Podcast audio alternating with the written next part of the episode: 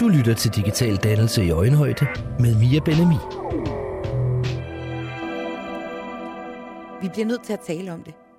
Om hvordan skærmene påvirker vores hverdag. Hvordan den påvirker vores børn, vores familier, vores relationer og os selv.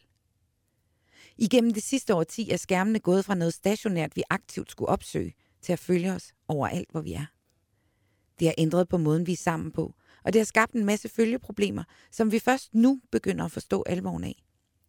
Igennem en række podcasts er jeg gået i dialog med nogle af landets førende eksperter på området for at undersøge, hvordan de sociale medier påvirker os. For verden er forandret, og generationskløfterne er mærkbare i en tid, hvor de unge bevæger sig i voksenfrie internetmiljøer. Børnene er alene sammen i Fortnite-universet, og voksne deler falske nyheder og skaber shitstorms på Facebook. Med hjælp fra landets fremmeste eksperter undersøger jeg den virkelighed, vi står i anno 2019. Dagens gæst er Rasmus Kolbe, også kendt som Lakserytteren. Han er influencer og ejer af managementet Hippo. Rasmus blev for 11 år kendt via Snapchat og blev til Guldtuben 2017 kåret som årets Snapchatter. Rasmus er ofte benyttet som debattør, når det handler om unge og influencers marketing. Vi besøger Rasmus på hans kontor i det indre København, hvor der er højt til loftet, og derfor ikke helt optimal lyd til at optage en podcast. Jeg håber dog, at budskabet er godt nok til, at du kan fokusere på, hvad der bliver sagt, og øh, lover, at lyden i de kommende udsendelser altså bliver langt bedre. Programmerne kan høres som podcast, men er også at finde på YouTube. Og hvis du ser med der, vil jeg opfordre dig til at begynde at strikke, eller tegne, eller rydde op, eller hvad du ellers gør, når du lytter. For der er ikke rigtig mere at se, end det du kan se lige nu. Du lytter til Digital Dannelse i Øjenhøjde med Mia Benami. Hej Rasmus. Hej. Tak fordi vi måtte øh, komme og besøge dig her på dit kontor. Tak fordi I ville komme. Jamen det ville vi gerne. Jeg ved ikke, om det runger lidt. Om det gør det en lille smule, men sådan er det nogle gange i sådan nogle, nogle kultur, kontormiljøer. Og det her er jo et kontor, hvor der er højt til loftet, kan man sige. Ja, vi får faktisk et nyt kontor snart. Okay. Så om en, et par måneder, så har vi endnu højere til loftet. Så er endnu højere til loftet. Men så kan I måske bygge sådan en podcast booth. Ja, der kommer faktisk til at ligge en lige over på den anden side af vejen. Grunden til, at jeg har inviteret dig med, mm-hmm. øh, du er, er øh, som jeg fortalte i introen, øh, et af de her internetfænomener. Ja. Men jeg ved jo, fordi vi har talt sammen flere gange i løbet af de sidste tre år, at det her digitale danse, det faktisk også betyder rigtig meget for dig. Ja. Hvordan kan det være? Kan du ikke være ligeglad og bare tjene dine penge? Jo, det kunne jeg da godt, men altså, det er da for kedeligt på en eller anden måde. Øh, jeg mener mange ting om mange ting. Mm. Øh, jeg, jeg er jo en del af de her kids' øh, digitale dannelse, så derfor så synes jeg, det er ret interessant at være med i den dialog omkring, ja, både i forhold til, hvad, hvad, hvem har ansvaret? Jeg har en masse ansvar som influent, men der er også nogle forældre, der skal tage noget ansvar, og vi har også nogle politikere, der skal tage noget ansvar. Øh, så det synes jeg er en interessant diskussion. Ja. Mm. Hvornår begyndte du sådan at tænke over den sådan digital dannelsesdel i, i dit arbejde som influent? Altså det er jo sjældent, jeg siger ordet digital dannelse som en del af mit arbejde. Altså, ja faktisk, det tror jeg. Altså, øhm, så jeg ved ikke, jeg har nok tænkt meget over det her det sidste halve, halvandet, ah, halvandet år måske, eller sådan noget, ja, halvandet år. Øh, men det eskalerede ret meget her på det sidste.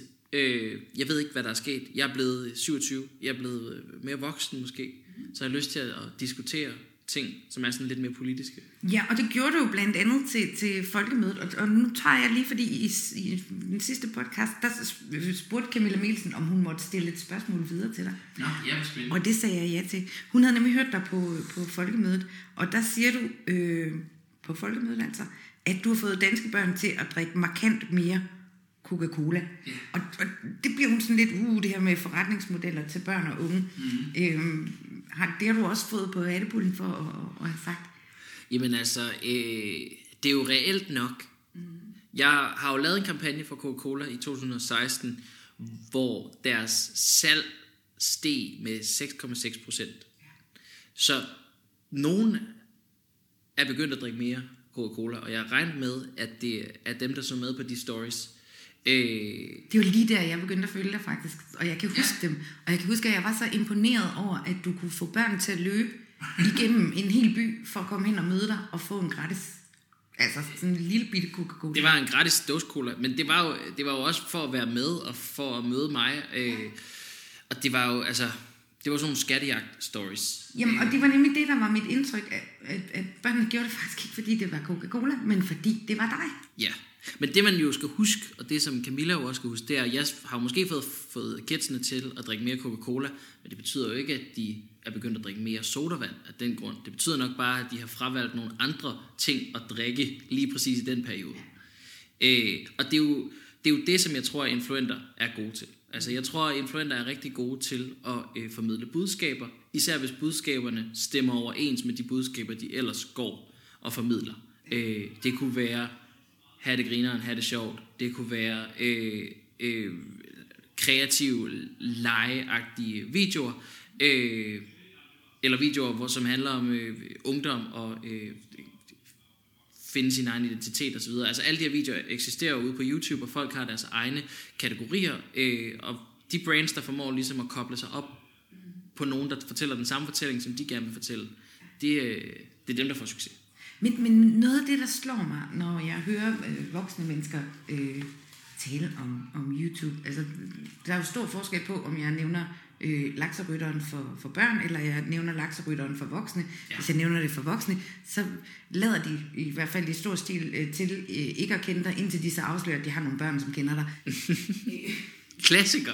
Det er en klassiker. Ja, men det, altså, det, det er sjovt, at, at, at på en eller anden måde, så er det også svært for forældrene at, at anerkende, at de, øh, at de øh, faktisk ser med på, på, på YouTube og kender til, til YouTubere. Mm. Men, men du er jo egentlig, altså, du er jo egentlig designuddannet. Hvordan, hvordan finder du vej ind på, på, på YouTube i første omgang?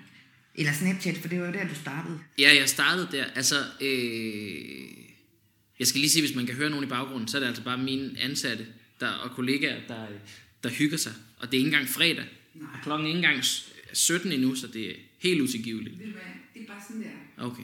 Øh, ja, Ej, der er meget hyggeligt her på kontoret. Øh, nå, men altså, jeg er øh, uddannet kommunikationsdesigner fra Designskolen i Kolding. Jeg fandt rimelig hurtigt ud af, før jeg blev uddannet faktisk, at jeg synes, det var... Øh,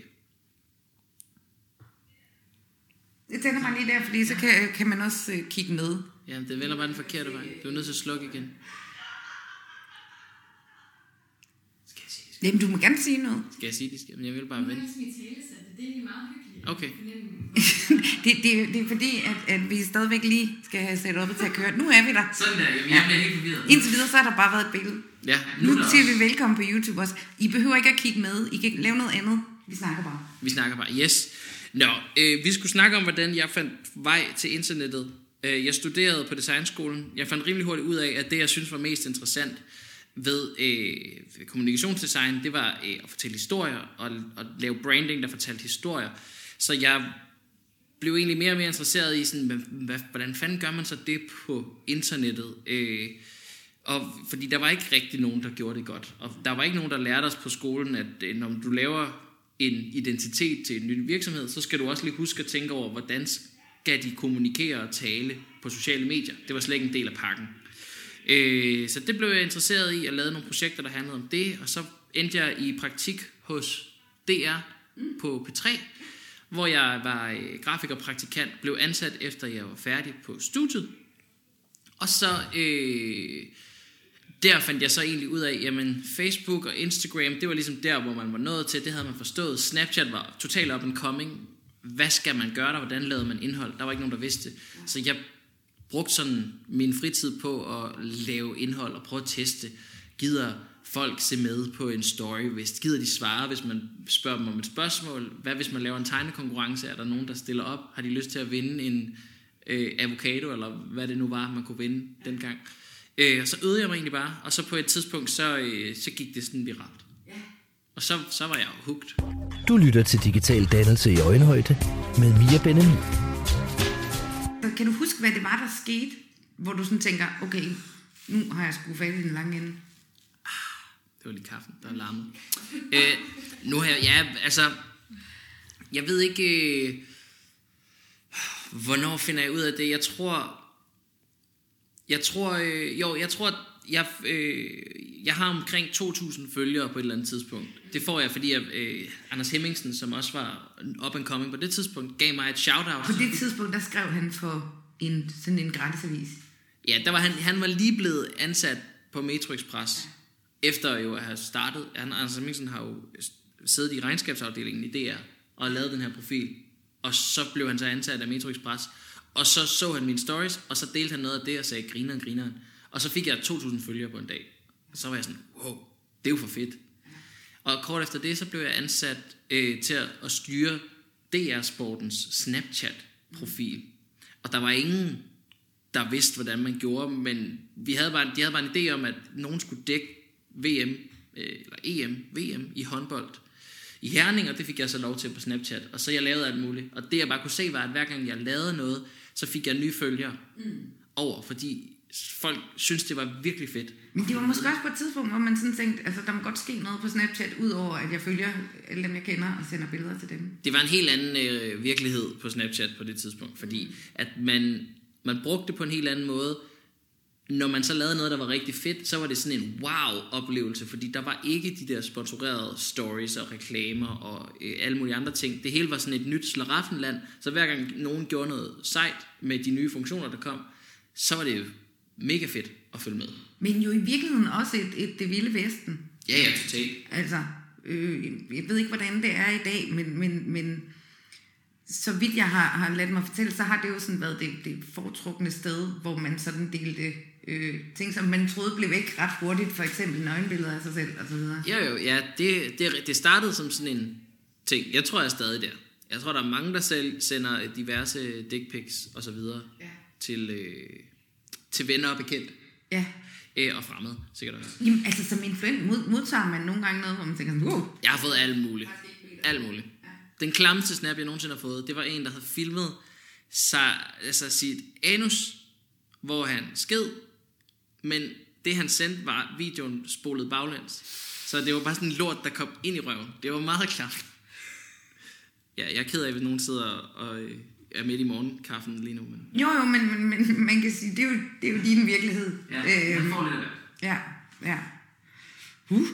Men, men hvordan er det så i dag med, med Snapchat? Altså hvis man nu for eksempel er nogle forældre, der sidder og lytter. Altså hvad, hvad er det, dit indtryk, at, at, at børn og unge lever på Snapchat? Udover... Øh, ja, men det er det, de laver. De streaker bare. Og altså ikke streake som i en løb nøgen? Nej, bare sådan, øh, at man snapper til hinanden frem og tilbage hver dag, og så får man en, en streak på den måde. Ja. Øh, altså det virker som om, synes jeg, at det er et af de medier, som man får først.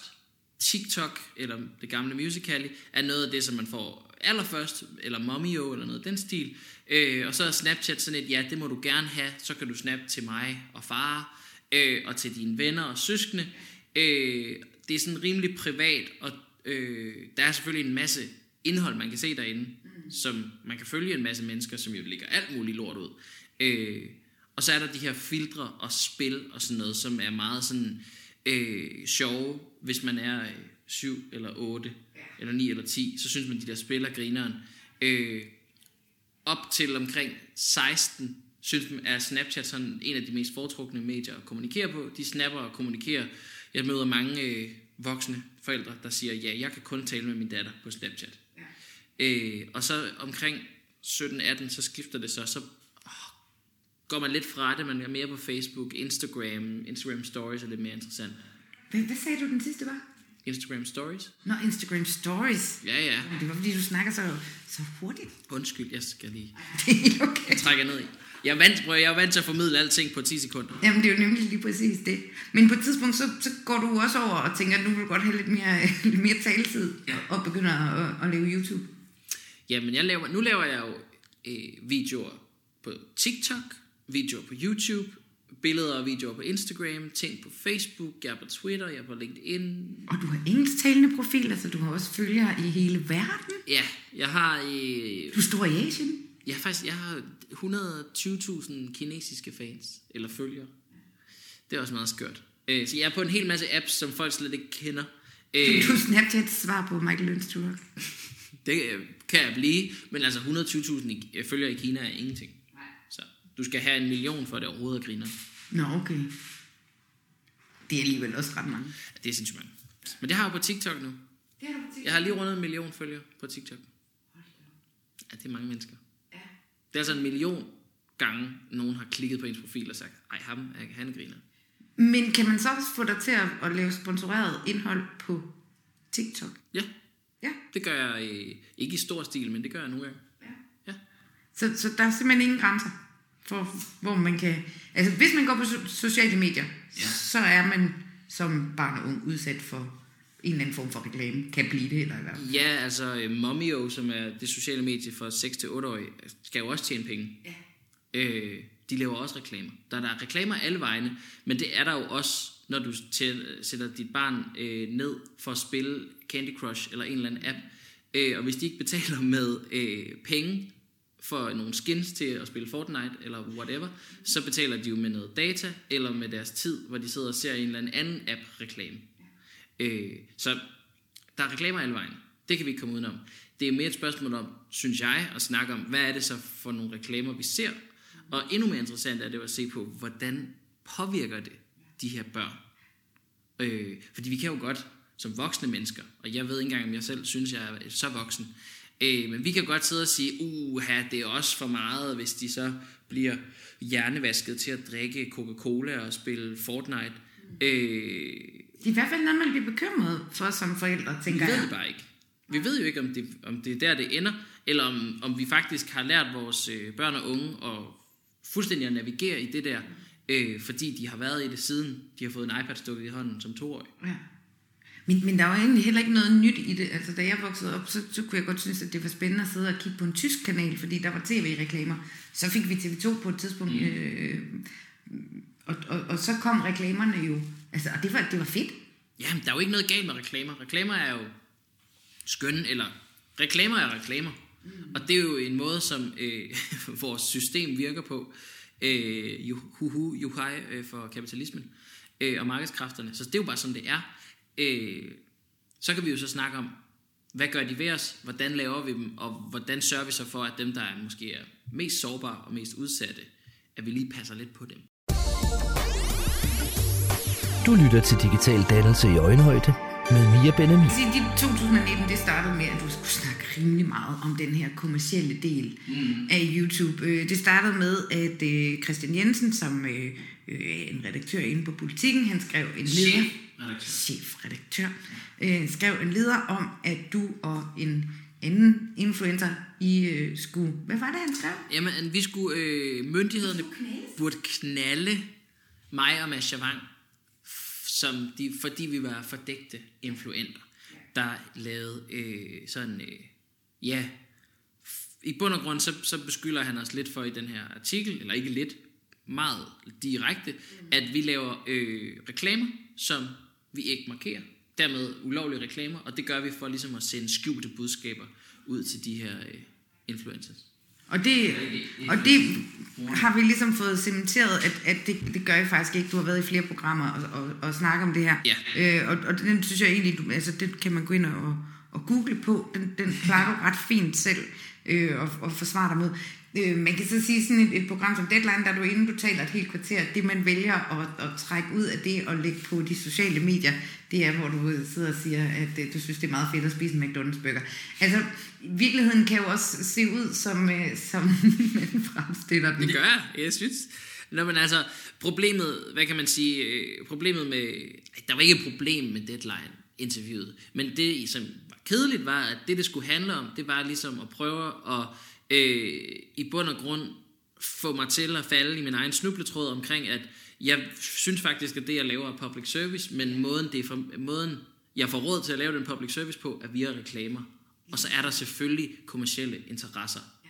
Øh, Fordi der findes ikke nogen steder, man kan søge, øh, endnu i hvert fald, man kan søge public service midler til at lave øh, podcast på den måde, som den her podcast for eksempel er lavet på, øh, eller til at lave øh, YouTube-indhold, sådan som du gør. Det kommer jo De kommer nemlig med, muligvis med det nye medieforlig. Jamen altså, den er der jo, altså, som jeg har forstået det, så er den der. Så ligger der en pulje på, jeg ved ikke hvor mange millioner kroner, som nu det er ikke får lov at bestemme over, men som nogle andre bestemmer over. Øh, og dem kan man jo søge, hvis man har en god idé. Og så vidt jeg har forstået, så er der heller ikke noget, noget krav nu til, at sådan noget indhold med de midler skal udkomme på en tv- eller radiokanal, men det kan udkomme hvor som helst. Øh, så det er jo lidt interessant. Altså, der, nu er der virkelig mulighed for, at, øh, at vi alle sammen kan lave public service. Også på den måde, hvor at vi ikke skal ud og hente penge et eller andet sted. Ja, fordi man kan sige, med pub, når du siger public service, det, det som, som du laver, det er, at du laver noget indhold, som du synes er, er vigtigt, mm. øh, som du synes er, er givende, øh, og, og jeg, det skal ikke være nogen hemmelighed. Jeg har set en del af dit, øh, af dit indhold, og jeg synes faktisk, at, at altså, du er en, en, en, på mange måder en nutidens Jørgen Klevin. Du synger ikke, du snakker samtidig, men, men, men det her med at inspirere børnene til at være kreative og, ja. og gøre noget, det er jo en stor del af, af dit sådan professionelle virke. Det må man sige.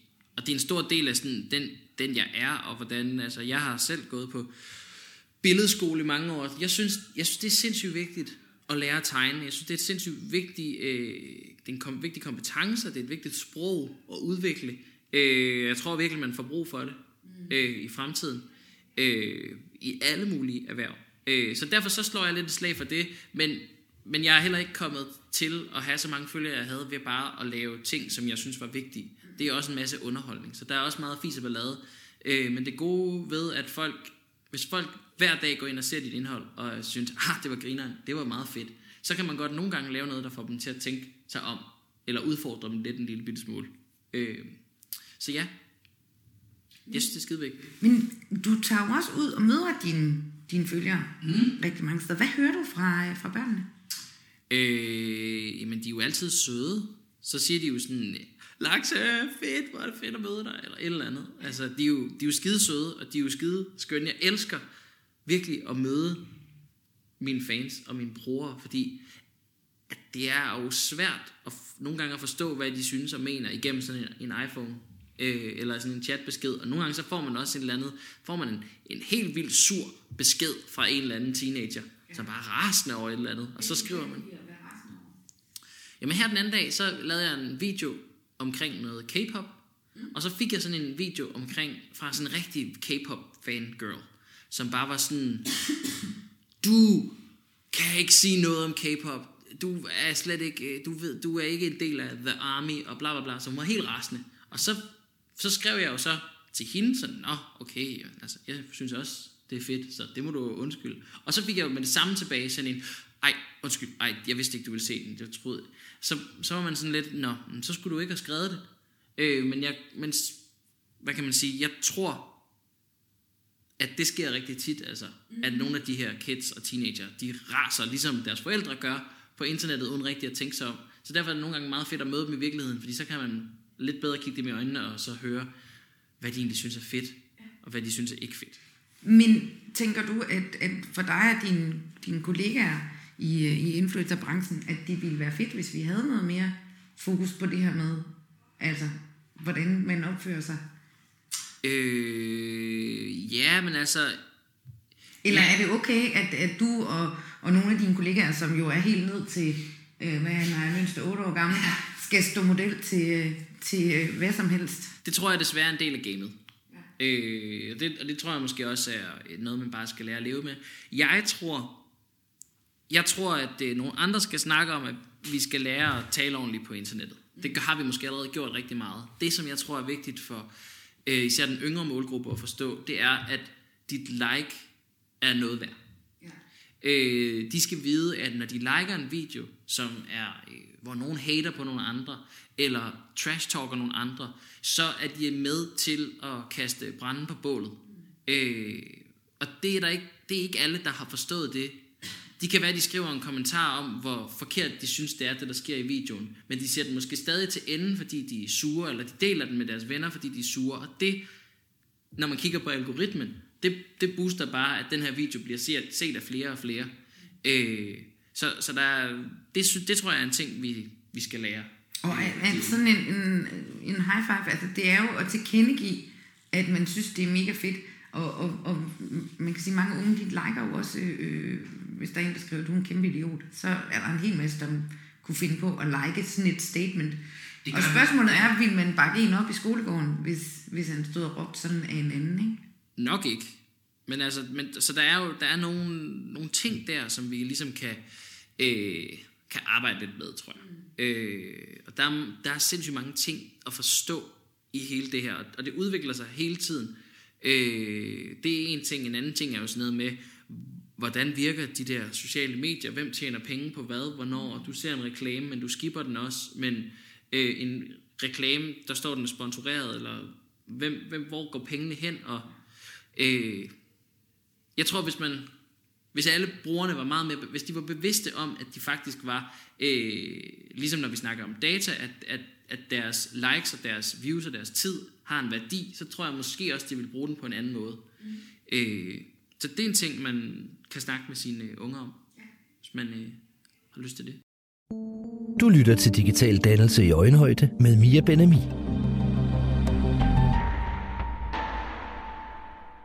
Siger forældrene til, den, til dig, når du møder dem? Når de sådan lige er kommet over det der med, at, at de faktisk godt ved, hvad du laver og hvem du er. Nå, men altså klassikeren, den er jo... Øh, ja, der kommer barnet hen.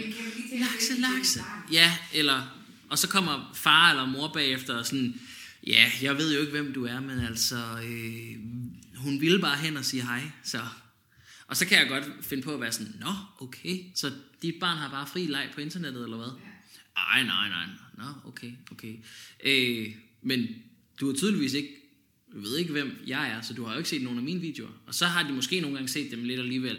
Øh, men det er sådan en kæphest for mig, fordi at det der, den der sætning vidner bare om, at jeg har ikke som forældre haft overskud til at følge med i, hvad mit barn følger med i på internettet. Og jeg forstår godt, at man ikke et kan, øh, hvad kan man sige, øh, overvåge en teenager. Det skal man heller ikke. Øh, eller en, en teenager. Øh, på hvad de ser, og vide alt, hvad de ser. Men jeg tror, det er rigtig, rigtig sundt at have den der dialog omkring, hvad er det, du ser, og hvorfor er det, du ser det, og hvem er det egentlig, du er fan af, og hvorfor er han bedre, end hun er. Og som forældre, når du så ved, jamen mit barn synes, lakserytteren er fed, måske lige ny og næ, tjek ud, hvad laver lakserytteren. Øh, fordi der er rigtig, rigtig mange forskellige kanaler på YouTube, og, og det er som på tv, hver kanal har ligesom sit moralske kodex og sit indhold. Øh, og man kan jo hurtigt mm, komme derover, hvis, øh, hvis jeg har lavet en video om Fortnite, så ender brugeren højst sandsynligt over på en anden, der laver noget med Fortnite, og en tredje. Og der er nok nogle af dem, der banner mere, end jeg vil gøre. Øh, og der er nok nogle af dem, som øh, har nogle hadfulde, modbydelige kommentarer, eller Taler grimt om andre. Præcis. Og så kan det godt være, at man ikke vil have, at sit barn skal se det, og det kan også godt være, at man kan nok ikke undgå, at sit barn ender der og ser det, men hvis barnet ligesom øh, har lært, at hov, det var sgu ikke noget for mig. Ud, jeg er færdig. Øh, præcis. Ja, eller hvis de bliver ked af noget, ligesom kan gå tilbage til forældrene og så sige, for helvede, jeg så det her, det gjorde mig pisse ked af det, eller jeg forstår ikke det her. Men jeg plejer faktisk også at sige, når jeg er ude og holde foredrag om det her, at, at hvis, man, hvis man snakker med sit barn om, hvad for nogle videoer de synes er fede, så får man faktisk også rigtig meget forærende om, hvem ens barn er. Ja. Altså, øh, fordi tit så dem, de vælger at følge på YouTube, er jo nogen, som, som de kan spejle sig i. Ja. Eller som kan noget, som de synes øh, er, er spændende, eller er, er forbilledeligt. Ja, som de ser op til, eller... Og det giver jo også mulighed for, at man kan få nogle gode snakke, hvor man kan introducere hinanden for noget. Altså, det er jo... Alle, alle fædre eller mødre har jo også et eller andet idol fra da de var unge, som de gerne vil fortælle om. Præcis. Spice Girls ligger der. Øh, David Letterman ligger der. Øh, Ellen DeGeneres ligger der. Så altså... Præcis, man kan jo sagtens gå ind i en dialog omkring, nu skal du se, hvem jeg synes er fed. Hvem synes du er fed? Det behøver ikke at være sådan noget, en far-mor snak, og sætte sig ned og kigge hinanden i øjnene og sige, nå, ligesom blomsten og bien, nu skal vi altså lige snakke om det der YouTube. Det kan man heldigvis også. Der ligger nogle fantastiske norske videoer, hvis man skal snakke om, øh, om, Der om hele, det, hele det kønslige. Så kan jeg anbefale Newtons programmer fra NRK. De ligger på YouTube, og det er øh, seksuel undervisning på den fede måde. Det lyder fremragende. Ja, den fik du lige der. Det kan være, at jeg selv har brug for det. Det ved jeg ikke. Du er 27, det må du selv om, Rasmus. Nå, okay. Så, så er jeg bare efterladt nu. Nej, det er du ikke. Men det, det, vi kan tage den bagefter, så vil jeg gerne øh, hjælpe dig med, link. med lige at få et link, ja. Men Rasmus, du har også taget ansvar, kan man sige, for, for, for, øh, for influencerbranchen på en anden måde. Ja. Du har jo nemlig startet dit, dit eget, øh, hedder det agency? Jeg kalder det et management. Management. Du har Hippo Management, hvor du har øh, nogle af landets største talenter. Ja. På, øh, du må godt nævne deres navn. Jamen, vi har Christine Slot, Armin, Astrid Olsen, kender du det? Øh, Johan, Emilie Britting, Emilie Malou, øh, Seps Kanal, vi har, og der, der kommer nok også flere til, Laura Keil. Øh, så vi har, vi har rigtig mange dygtige YouTubere. Øh, de Og jeg havde en fornøjelse af at møde rigtig mange af dem, da vi var til YouTube Festival i Thy. Virkelig søde, varme, unge mennesker. Jamen altså, øh, vi har den regel, at vi gider simpelthen ikke samarbejde med nogen, der er dårlige at samarbejde med. Så vi, øh, vi går lidt til branchen på en anden måde, hvor øh, YouTube Management Agency branchen fungerer lidt på fungerer lidt på en anden måde traditionelt, fordi det er mere noget med at signe en masse kanaler og sælge reklamer på de kanaler. Øh, og så har man ligesom sådan et, en, en hylde med influenter, og så kan man ellers bare øh, sælge nogle reklamer der. Vi kigger lidt på den anden vej og siger, at vi vil gerne have nogle helt vildt stærke talenter, som vi tror på er, øh, er fede nu, men som kan blive endnu federe. Så vi udvikler med dem strategisk, kigger på, hvordan, hvordan, går, hvordan får vi bygget et bedre brand op omkring dig, hvad er det, du skal lave, hvad er dit projekt for 2019. Øh, jeg prøver tit at skubbe dem i sådan en retning af at lave noget, som er lidt velgørenhed eller tage nogle temaer op, som måske er lidt større end de klassiske øh, temaer. Præcis, så det kan være, at man både kan lave videoer, som er Would You Rather Challenge, eller Touch My Body Challenge, eller spille beer pong, men så kan man også godt lige lave en video for, øh, for hvad hedder det, Styrelsen for IT og Læring omkring datasikkerhed. Øh, og det er sgu ikke nemt at kunne løfte begge dele, men øh, det er sådan noget, vi prøver at arbejde med, med dem. Du lytter til Digital Dannelse i Øjenhøjde med Mia Benami. At der, fordi det er børn og unge, vi har med at gøre, at nogle gange så opstår der jo sådan noget, noget beef mellem Ja. nogen, og der er nogen, der taler, taler lidt, øh, lidt tr- trash om hinanden og sådan noget. Hvad er jeres holdning til det her på Hippo? Hvordan, øh, hvordan arbejder I med det? Åh, det gør mig så træt sådan noget. Øh, Det, øh, Det tror jeg gør de fleste voksne enormt trætte. Ja, men men altså, unge er jo også unge. Også. Altså, vi skal ikke øh, gøre os heldige. Vi har da også øh, altså, udfald med alt fra familiemedlemmer til kollegaer. Så, så, så det er nok bare en naturlig menneskelig ting. Jeg, øh, jeg slår meget ned på, at vi i Hippo arbejder øh, professionelt. Vi er en hel masse mennesker, der knokler røven ud af bukserne for at arbejde med de her YouTubere. Så hvis de ikke lever op til os og arbejder professionelt med os, så er det meget svært for os at have et godt samarbejde. Øh, og der dur det ikke at have sådan nogle, øh, hvad kan man sige, drama-ting i vejen. Det kan jo ske nogle gange. Øh, Hvad gør I, hvis det sker? Nå, men jeg synes ikke, det sker i, i vores... Altså, jeg synes ikke mellem vores talenter, at der er et problem. Men altså... Hvad- Men hvad ville du så teoretisk set? Fordi man kan sige, øh, øh, din, din, det er potentielt øh, målgruppen for... At det, Parterapeut. parterapeut. Nej, men, altså, det ved jeg ikke, men det vil da klart være i min interesse at få den der konflikt udbedret. Men man kan sige, at vi arbejder jo også individuelt med folk, så det er jo ikke fordi, vi tvinger dem til at sidde herinde i et møde og udvikle kreative kampagneidéer sammen. Øh, og de er jo heller ikke konkurrenter på den måde. Øh, det gør vi meget ud af ikke at have profiler, som præcis er den samme, og derfor sidder og konkurrerer om, øh, om kunder. Det vil også være sådan, det vil være uholdbart. Øh, Jamen, fordi man kan sige, at det er noget af det, som har bekymret mig enormt meget med det her YouTube-miljø. Det var jo, at jeg kunne se, at, at, øh, at det var ligesom, øh, vi havde nogle, nogle barnestjerner i 90'erne, Ja. øh, øh, og, og i musikbranchen for eksempel. Og det, jeg havde ligesom øh, havde som frygt for, for YouTuber-branchen, var jo det her med, hvor, hvor er deres voksne henne? Jamen, de er der ikke. Der er ingen redaktør på YouTube. Det er derfor, man skal være sit barns redaktør.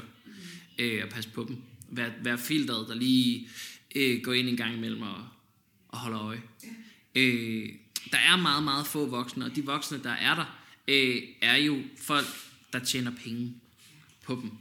Øh, og, og, og ja, det kan jeg da heller ikke øh, løfte mig selv ud over, fordi vi skal jo alle sammen øh, have en forretning, der hænger sammen.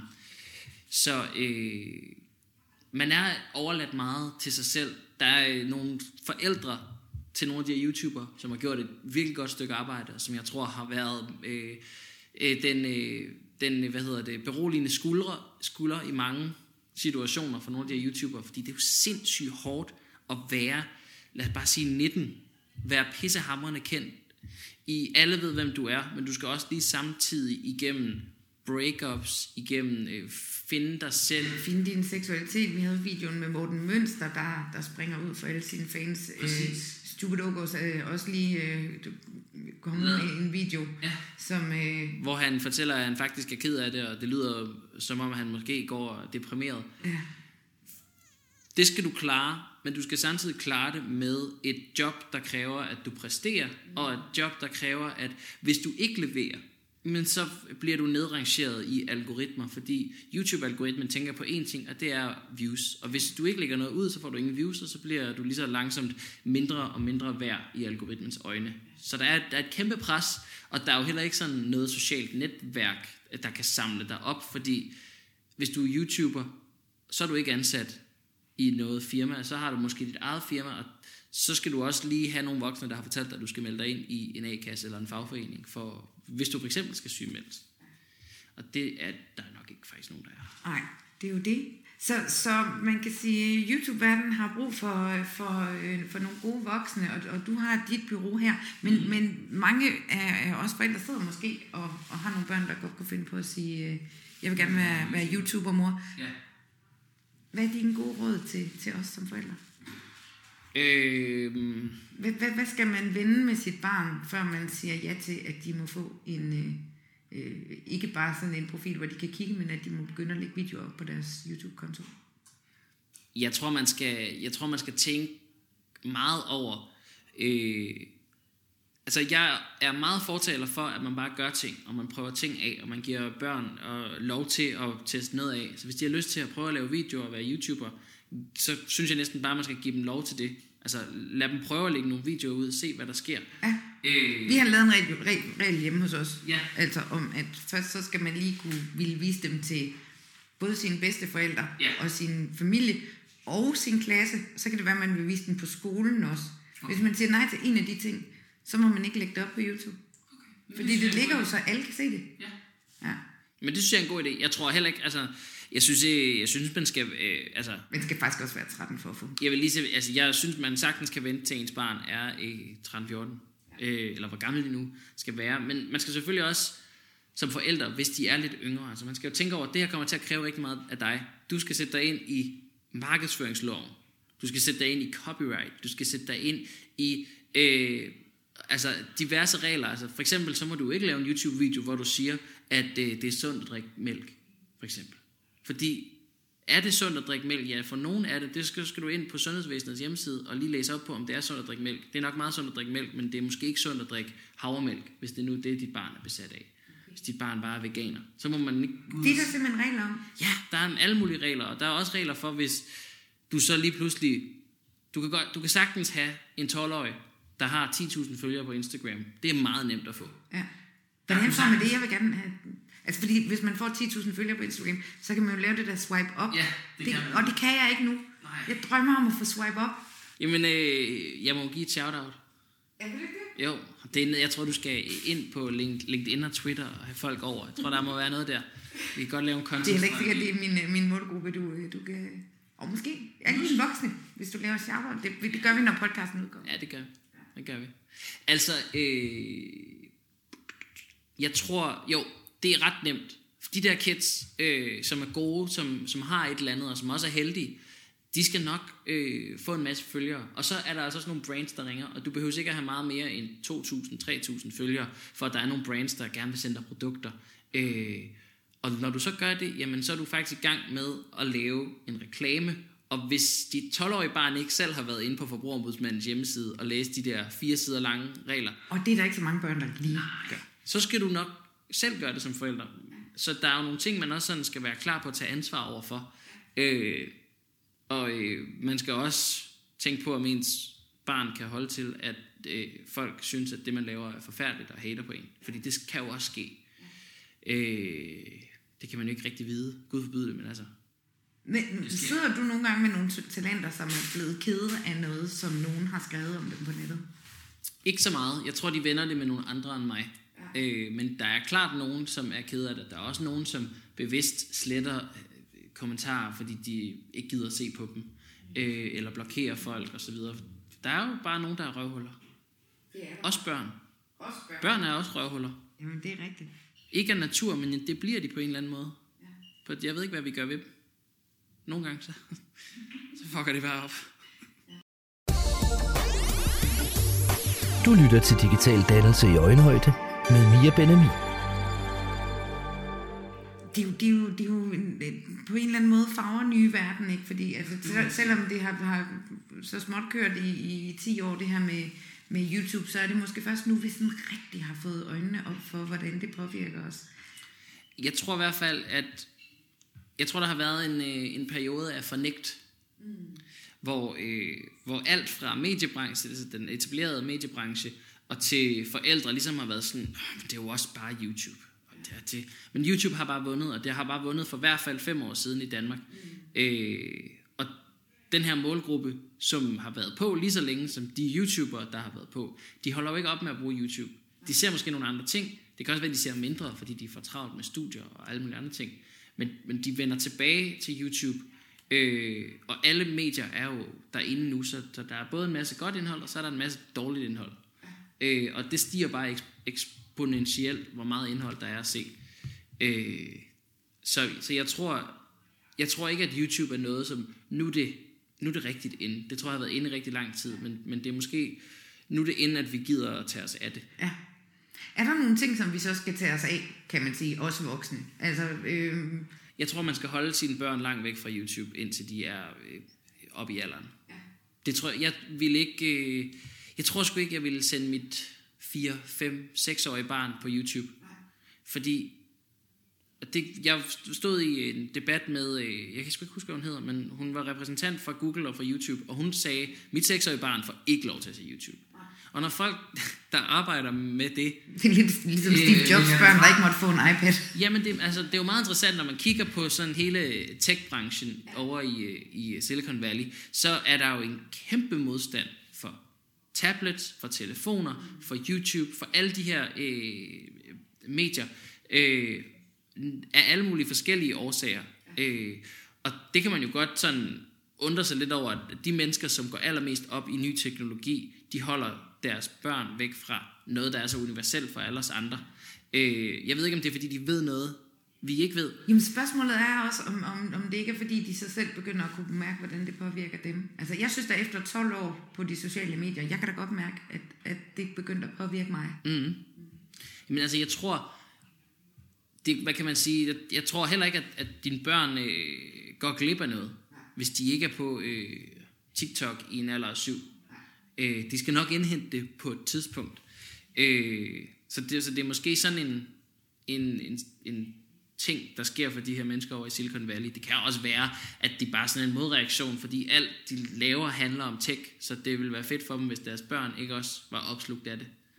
Øh, der er jo også nogen, der taler mod det og siger, at det er det fedeste, og det er, det er en hel masse digitale kompetencer, du bare skal have, og det er skide vigtigt. Så YouTube, det kan man godt vente med, til de er kommet i skole i hvert fald. Mit take på det er, hvis YouTube er din løsning, fordi det var nemmere end at sætte bamser og kylling på, på fjernsynet, mm. eller give dem et puslespil, så ja. Du, du kan se Gurli Gris på tusind andre måder end på YouTube. Og Og, og som også er gratis, og som ikke er fyldt med reklamer. Ja, og det er kun på YouTube, at et, den er pakket ind i reklamer, og to, at Gurli Gris på et eller andet tidspunkt bliver et af sin far, eller hvordan det nu er. Ja, fordi der ligger også... Der ligger også alt muligt andet. Så, øh, altså, det er... Jeg tænker, at, jeg tænker, at det simpelthen er en doven løsning. Og jeg skal ikke sige noget om, hvordan det er at være forældre. For jeg tror, det er skidehammerende svært. Det, det ligger gratis tilgængeligt på, på en af public service appsene. Så, så den pointe, den, den køber jeg, Rasmus. Det synes jeg er, er, er ganske fint. Men hvad så, når de kommer i skole, og de begynder at høre om, at øh, der er noget, der er fedt, der hedder guldtuben, og der er nu en, en, øh, en Naja Mønster for eksempel. Mm. Ham er, er, hende er, er min søn ret begejstret for. Ja, det forstår jeg godt. Hun er også skøn. Ja. Jamen altså, ja. Ja. Og det er jo pisse sejt. Han, hun er jo ligesom øh, ham, øh, ham Ligesom amerikaneren. drengen fra alene hjemme, dengang jeg var barn. Jamen altså, øh, og hun har jo også bare et, øh, hvad kan man sige, for en syvårig et uopnåeligt liv, at hun har en, en mega populær YouTube-kanal og får lov til at lave skøre ting på YouTube. Gratis legetøj. På gratis legetøj. Hendes forældre synes, det er grineren at øh, putte øh, kajsild døbt i chokolade, og så skal hun smage det. Og, altså, det er, jo en, det er jo en leg. Jeg forstår det godt. Øh, jeg vil også ønske, at jeg var Naja Mønster på en eller anden måde. Ja. Øh, mit take på det er, at jeg tror bare, man skal embrace det. Ja. Men, men jeg tror, man skal embrace det på, på, på samme måde, som man embracer alt muligt andet. Altså, hvor hvis dit barn kommer hjem fra skole og siger, jeg vil gerne begynde til ridning, ja. så siger du, ja okay, lad os lige se, hvordan det passer ind i skemaet. Og man går ikke ud og køber en hest med det samme. Nej. Øh, og, og hvis ens barn begynder til ridning eller karate, så tager man også med mm. de første gange. Og kører frem og tilbage, og øh, man går op i det, og man tager med til kampe. Og, øh, så så jeg, jeg tænker, at, at det, er, det er noget, man bare sætter sig ind i. Det er mit take på det her, uden at være forældre. Nå, men altså, det er et rigtig godt take. Det er også et af de råd, jeg giver. Man behøver heller ikke at være, øh, være øh, håndboldinteresseret for at kunne køre sit øh, barn til håndbold og, og følge med i det liv. Nej. Øhm, det, det, det, den køber jeg også, Rasmus. Fedt, mand. Hold kæft. To, two strikes and, out. Nu, for, du, du streaker i gode råd her. Det er jo kun dig, der synes, de er gode. Folk, der sidder og lytter, de tænker bare, du ved ingenting om, hvordan det er. Nej. Men, men det gør jeg jo heldigvis. Det har jeg da alligevel haft et par år efterhånden. Øh, og har gjort mig lidt, lidt egne erfaringer også. Fordi men, øh, altså, der er jo også nogle børn, som, som, som tænker det her, Nå, men det er noget med YouTube, så er det fedt. Jeg øh, arbejdede på øh, bibliotek på et tidspunkt, Ja. øh, og der kommer der en pige ned, hun er 9 år gammel. Ja. Øh, hun kommer ned sammen med sin far, og øh, faren han siger, øh, har I en bog af Fie Laursen? Ja. Og så siger jeg, ja, det har vi. Er du sikker på, altså, og det er til datteren, jeg siger, er du sikker på, at din, din datter skal, skal læse den bog? Ja. Jamen, øh, datteren havde fortalt, at det var noget, der handlede om mobning. Fordi Fie Laursen var jo blevet mobbet. Øh, og, og det er selvfølgelig også rigtigt nok, at det måske var sådan, det startede. Øh, det udvikler sig så i, i sådan en grad, at det, det kan jeg simpelthen ikke anbefale en 9-årig pige. Nej. Men det er måske også noget af det, som, som hurtigt kan ske på YouTube, at man får indtrykket af, hvis man har set noget af det, altså da Fie Laursen startede i gamle dage, og var i aftenshowet, og, og virkede som, øh, som en fornuftig ung dame, og at man måske ikke lægger mærke til, at det godt kan eskalere fuldstændig øh, til anbefalinger af, af ulovligheder og, og, og selvskade. Øh, hvis, hvis en, nej, men altså, Hvad stiller vi op med sådan noget? ah, men man har, man har, man har tabt som forældre, hvis ens barn ikke gennemskuer det, Ja. tænker jeg. Så, så, så, tror jeg, man, øh, så tror jeg, man skulle have taget sig lidt sammen. Øh, og så skal man i hvert fald hjælpe sit barn lidt mere fremadrettet, fordi Men Der er stor type forskel. YouTuber har jo stadigvæk enormt mange følgere. Ja, men altså, øh, jeg ved heller ikke helt hvorfor. Jeg, jeg, jeg tror, at der er jo også, der er også et kæmpe sp- spænd af teenager, som du ikke kan styre som forældre, som ser, hvad de har lyst til. Jeg, jeg ved ikke, hvordan fordelingen er der, men jeg møder der mange, øh, også unge børn, der synes, at, at, øh, at videoer og YouTuber, hvor jeg måske var sådan lidt, "Ah, de er da lidt for voksne til dig, men dem er de bare mega fan af. Øh, og Og fordi noget af det er jo rent Paradise Hotel. Ja, jamen det er det, men der er med mig også mange børn, unge, teenager, der ser Paradise Hotel, og bare synes, det er det mest griner. Det kan godt være, at forældre lige skulle nå at se det også. Altså, jeg så det for 10 år siden, og der synes jeg, at det var lidt... Uh, au, men det er jo blevet værre. Jamen, det, ja, det, det er det, men altså de der, der er med i Paradise Hotel, de har jo også voldsomt mange følgere på Instagram. Øh, så, så det holder jo ikke op, bare fordi showet holder op, så folk følger med stadigvæk og synes, de er interessante, enten fordi de synes, de er siger griner en ting, eller øh, er lækre, eller et eller andet. Jeg tror, det gælder, som med YouTube for alle de andre medier, at der er ligesom, øh, der er noget, du skal følge med i som forældre. Det er kedeligt, at det er blevet en del af dit ansvar, men altså, der er en hel masse ting, som man skal tage højde for, tror jeg, som forældre nu til dags, øh, med, med, med, med YouTube, og, eller med sociale medier, øh, med altså, IT-sikkerhed. Der er en masse, masse ting, øh, som bliver svære for, altså, Fra nu af og frem bliver det kun sværere at være forældre, fordi at, at, at, at teknologien ændrer sig så hurtigt. Så der er, aldrig, der er ikke nogen forældre fremadrettet, der kommer til at leve med den samme teknologi, da de var børn, som deres børn har. Nej. Så der kommer, det, kløften bliver bare større og større, og den bliver, øh, der kommer længere, kortere og kortere tid imellem ja. den der kløft. Du lytter til Digital Dannelse i Øjenhøjde med Mia Benemi. Stedet for generationskløfter skal danse nogle generationsbroer, ja. hvor vi skal hjælpe hinanden, ja. altså på tværs af, af, af generationerne med det her. Øhm, så lad os lige vente om. Hvad, mm. kan, hvad kan forældrene lære af deres børn, når nu børnene har tilbragt tid med, med, med dig og andre influenter på, øh, på de sociale medier? Hmm. Øh, jeg tror... Jeg tror faktisk, at børn har en større og bedre forståelse af, hvad det er for nogle medier, de er på. Jeg tror, de, de har en god forståelse for, hvad er det, jeg skal ind og se på Instagram. Hvad bruger jeg det til? Hvad bruger jeg YouTube til? Hvad kan jeg bruge det til? Øh, hvorfor har jeg valgt det her medie fra? Af en eller anden årsag. Øh, så det tror jeg er en ting. Og så tror jeg, at vi som voksne skal lære os, børnene ved godt, hvordan man misbruger de der medier også. De ved godt, hvordan man kan lave grupper og mobbe hinanden, eller hvad det er for nogle ting, man kan bruge til at skræmme hinanden, prank hinanden, øh, joke hinanden, gemme ting osv. Og der er en hel masse ting der, som vi voksne nok ikke følger med i, fordi vi ikke bruger det på samme måde. Så hvis vi havde en bedre dialog, så ville vi måske opdage sådan nogle ting lidt hurtigere og kunne komme det øh, i møde. Øh, jeg hørte for nylig øh, nogen, der snakkede om, at man skulle lave et social media politi, øh, som simpelthen, altså, havde, som var simpelthen, du kunne ringe til, for, hvis det handlede om ulovlige ting, forkerte ting, du så på internettet, så man kunne opdage nogle af de her ting meget hurtigere, i stedet for, at det skulle gå igennem sådan en helt øh, old school proces. Hvis der for eksempel er børn, der er udsat for, for afpresning. Øh, for eksempel? Der er jo børn, der får, får beskeder, hvor der står, øh, vi har nogle videoer fra dit, øh, fra yeah. dit webcam, hvor øh, vi kan se, at du har været inde på en pornosted, og vi så godt, hvad du lavede. Ja, præcis. Øh, og, og når børn modtager sådan en, en mail, så bliver de jo enormt bange og skamfulde, mm. og kan have rigtig svært ved at, at fortælle deres børn om det. Præcis. Eller altså, der er også alle mulige kædebeskeder på Snapchat, og hey, og du kan vinde den her iPhone, send den til 10 venner, og sådan noget. Og, og der, er jo, så der, der er en masse ting, der er en masse oplysning, som kunne være interessant at kigge på. Ja. Mm. Spændende. Jamen altså, øhm, mm, mm, mm, mm, har vi været igennem det hele, Rasmus? Hele internettet? Hele internettet, vi har været igennem Vi har slet ikke snakket om ægget, der har fået flere likes end Kylie Jenner. What? Har du ikke hørt om det? Nej.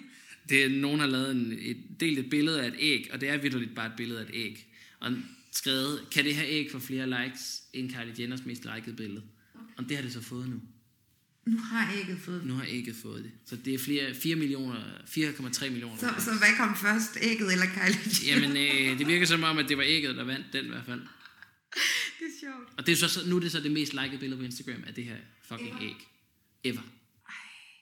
Ved du hvad jeg synes er sjovt? Nej. At der opstår sådan nogle ting på internettet. Jamen det er, men det er jo også fordi folk de troller hinanden. Ja.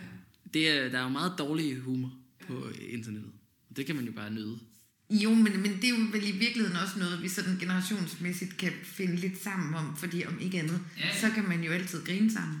Det er rigtigt. Vi kan altid, vi kan nok alle sammen blive enige om, at vi godt kan finde noget, der er ret grineren inde på Anders, Hemming, eh, Anders Hemmingsens Instagram. Ja. Øh, vi skal måske også lige, altså, nu du lige nævner ham, altså ja. fordi jeg synes jo nogle gange, så har jeg lidt et indtryk af, at der godt kan ligge noget på Anders Hemmingsens side, hvor dem, der bliver filmet, ikke nødvendigvis ved, at de bliver filmet. Det tror jeg heller ikke, de gør. Må man godt det? Øh, det må man sgu nok ikke. Sagde voksen dame. Det må man sgu nok Nej, ikke. det må man faktisk ikke. Øhm, men det er jo ham, der skal stå i Det må han selv stå indenfor. Jamen, det er selvfølgelig rigtigt nok. Men jeg tænker bare, at der, det gør det jo endnu sværere for forældrene. Det gør, at, at nogle af, det er jo, at, at nogle af børnenes idoler, de, de gør jo selv nogle af de der ting, vi ikke vil have børnene Det er rigtigt. Det er rigtigt. Det er svært. Det er svært. Jeg, har også, jeg vil have svært ved at sige til Anders Hemmingsen, at han skulle øh, faktatjekke eller dobbelttjekke, om alle var okay med at blive delt. Ja. Men han, han skærmer jo folks ansigter og så videre, men altså... Ja. Det er selvfølgelig rigtigt. Ellers så håber jeg, at, at han, han, så kan han høre den der og jeg, jeg kan virkelig godt lide at følge Anders Hemmingsen, det kan jeg lige så godt sige. Ja, jeg synes, det er utrolig meget sjovt. Men nogle gange så tænker jeg også, Prøv at, altså jeg håber, at øh, vi har nogle myndigheder, der på en eller anden måde også følger op på det her. Ja. Så. Ja. Fordi det skal jo heller ikke være forældrenes job, ligesom at finde alle, alle fejl og mangler ved internettet. Men, men det er svært at starte en dialog, hvis dit udgangspunkt er, når det der YouTube, det gider jeg fandme ikke bruge tid. Nej, og derfor så tænker jeg jo også, at, at det vil, måske vil være, være mere fremmende øh, sådan på den lange bane, hvis man, øh, hvis man øh, bruger lidt mere krudt på faktisk at lytte til, hvad du og dine kollegaer har at sige, frem for at skynde sig lidt og, og, og voksen trolle den ved at sige, det er også noget pjat, de unge laver. Ja. Øh, det, ja, det tror jeg, altså, jeg, jeg tror også, man, som du siger, lærer en masse om sit barn ved at lige følge med i, hvad fanden er det egentlig, de kigger på. Øh, hvem ved, det kan være, der er nogle forældre, der faktisk synes, at det er griner at se det der YouTube. Det, det tror jeg. Altså, øh, vi, vi, får, vi har faktisk mange kreative eftermiddage Nå. efterhånden, Ja. hvor vi laver ting, som, øh, som, øh, som min dreng har set på YouTube. Han følger sådan nogen, der godt kan lide at lave ja. alt muligt med at farve vand og lave sine egne øh, glimmerkugler og sådan noget. Så det, det kan vi godt bruge en eftermiddag på en gang imellem. Eller at, at tage en æske og dække den til i modellervoks, fordi så kan man putte noget gammelt legetøj ned i, og så pille modellervoksen af og åbne det igen, mens man filmer det. Altså, der, man kan lære meget. Det lyder grineren. Nå, men altså, man skal ikke øh, altså, underkende, at YouTube er jo også bare et sted for uhemmet kreativitet. Så der er virkelig, virkelig mange fede ting, og det er jo et fantastisk sted, kan man sige på den måde, øh, både sådan, som sådan en demokratisk platform, eller øh, en, en platform, hvor alle kan jo dele noget, de synes er fantastisk, og gøre verden til et bedre sted med gode budskaber og øh, fede videoer, som kan, kan inspirere andre. Så på den måde skal man jo være fuldstændig vild med YouTube. Øh, så er der bare også dem, der siger ting, som gør verden lidt kedelig. Og det er så der, man skal passe på. Ja, fordi der er også mange unge mennesker, som faktisk har brug for gode voksne, og som, som råber om hjælp på, på YouTube, og så skal vi jo sørge for at være der. Det tror jeg. Altså, jeg tror, der er en del YouTubere, der lige skulle have en, et klap på skulderen af en voksen. De må gerne... Øh, øh, kan ringe til dig. de kan ringe til mig, og de kan, de, de, kan, følge, de kan følge mig. Jeg holder med dem. Jeg holder også med dig, Rasmus. Og Ja. hvis nu, at der rent faktisk skulle sidde nogen af mine lytter derude og tænke, det lyder spændende med ham, laksrytteren. Jeg har virkelig aldrig hørt om ham før. Hvor går man så hen og finder dig? Øh, lakserytteren på Snapchat, mm. kan man skrive. Øh, Hello Rasmus på Instagram, YouTube, TikTok. Øh, ja, Facebook er lakserytteren. LinkedIn er Hello Rasmus. Og Der, der er meget. Eller Rasmus Kolbe. Man kan bare søge på Rasmus Kolbe. Ja, så burde jeg pop op. Så burde jeg pop op. Ja. Rasmus, jeg bliver aldrig færdig med at, at, tale øh, om det her emne med dig. Det er nemlig altid en kæmpe stor fornøjelse. Men øh, for nu, så skal vi altså til at slutte af. Er der Ja. noget, du sådan lige har, har behov for at, at kaste ud på falderæbet? Nej, nej, det, det tror jeg ikke. Jeg tror, jeg har fået sagt det hele mange gange. Det er godt. Men jeg håber, øh, jeg håber folk vil tage det til sig. Noget af det i hvert fald. Det håber jeg også. Og tak, fordi du ville være med til at digitalt danne her sammen med mig. Tak fordi jeg måtte. Podcasten er støttet af Bibliotekarforbundet og er optaget og redigeret af Helle Ansholm. Du lytter til Digital Dannelse i Øjenhøjde med Mia Benemi.